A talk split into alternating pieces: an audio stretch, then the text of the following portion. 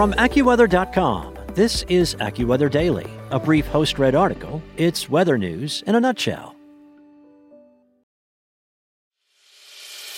As a longtime foreign correspondent, I've worked in lots of places, but nowhere as important to the world as China. I'm Jane Perlez, former Beijing bureau chief for the New York Times. Join me on my new podcast, Face Off US versus China, where I'll take you behind the scenes in the tumultuous US China relationship. Find Face Off wherever you get your podcasts. From AccuWeather.com, this is AccuWeather Daily, a brief host read article. It's weather news in a nutshell. Today is Saturday, September 11th. Rise in floodwater mosquitoes expected in the wake of historic Ida deluge by Monica Danielle. As millions of people try to recover after tropical rainstorm Ida tore through the Northeast last week, causing historic flooding, experts have warned about the rise of floodwater mosquitoes. Most mosquitoes in urban areas, like the common house mosquito, are from a species that breeds in standing water that collects in puddles, buckets, bird baths, tarps, and neglected or abandoned swimming pools.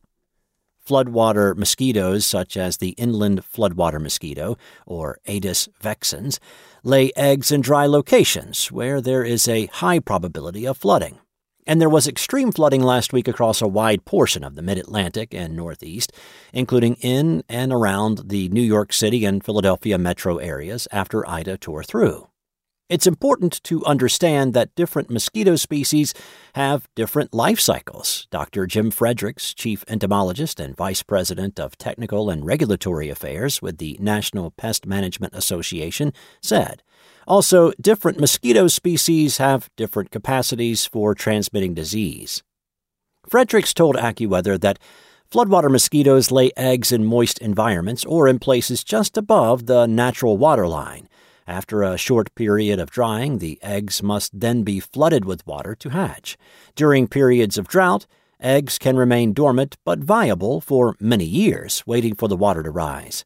When rains come and those depressions or seasonal pools flood, that's when those eggs will hatch. So they're often most commonly found and experienced directly after extreme rains, Fredericks said. Floodwater mosquitoes are most abundant around the edges of moist pastures, irrigation furrows, swales, ditches, and similar habitats. Rainfall pushes the groundwater upward and creates puddles, small ponds, and flooded meadows and fields. If the temperature is right, a newly hatched mosquito can develop into an adult in less than a week during the spring and summer. Plus, larvae can hatch in masses. In addition to rainfall, temperature plays a huge role in the life cycle of a mosquito, Fredericks explained. Mosquitoes will grow faster when temperatures are higher. The lower the temperature, the longer it takes mosquitoes to develop from larvae into adults. If it's warm, lots of rain, Fredericks said, you're going to have lots of mosquitoes because the populations are going to be able to turn over more quickly. You'll have more adult mosquitoes sooner, and those adult mosquitoes are going to continue to lay eggs. Although floodwater mosquitoes are known for biting and can be annoying, experts don't consider them vectors for diseases like Zika or West Nile viruses.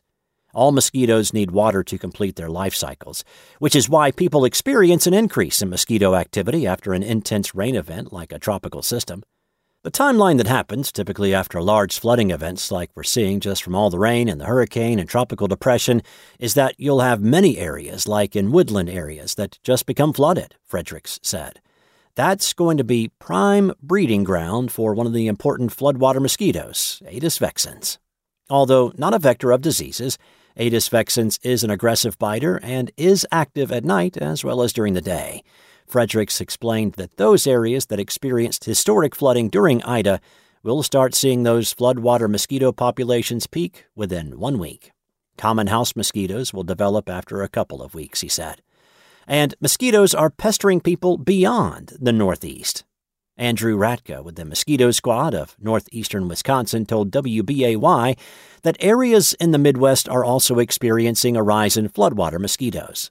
We're out in the field every day, and what we're seeing, I'd say, is a massive hatch that has recently happened. I'd say within the last week or so, Ratka said.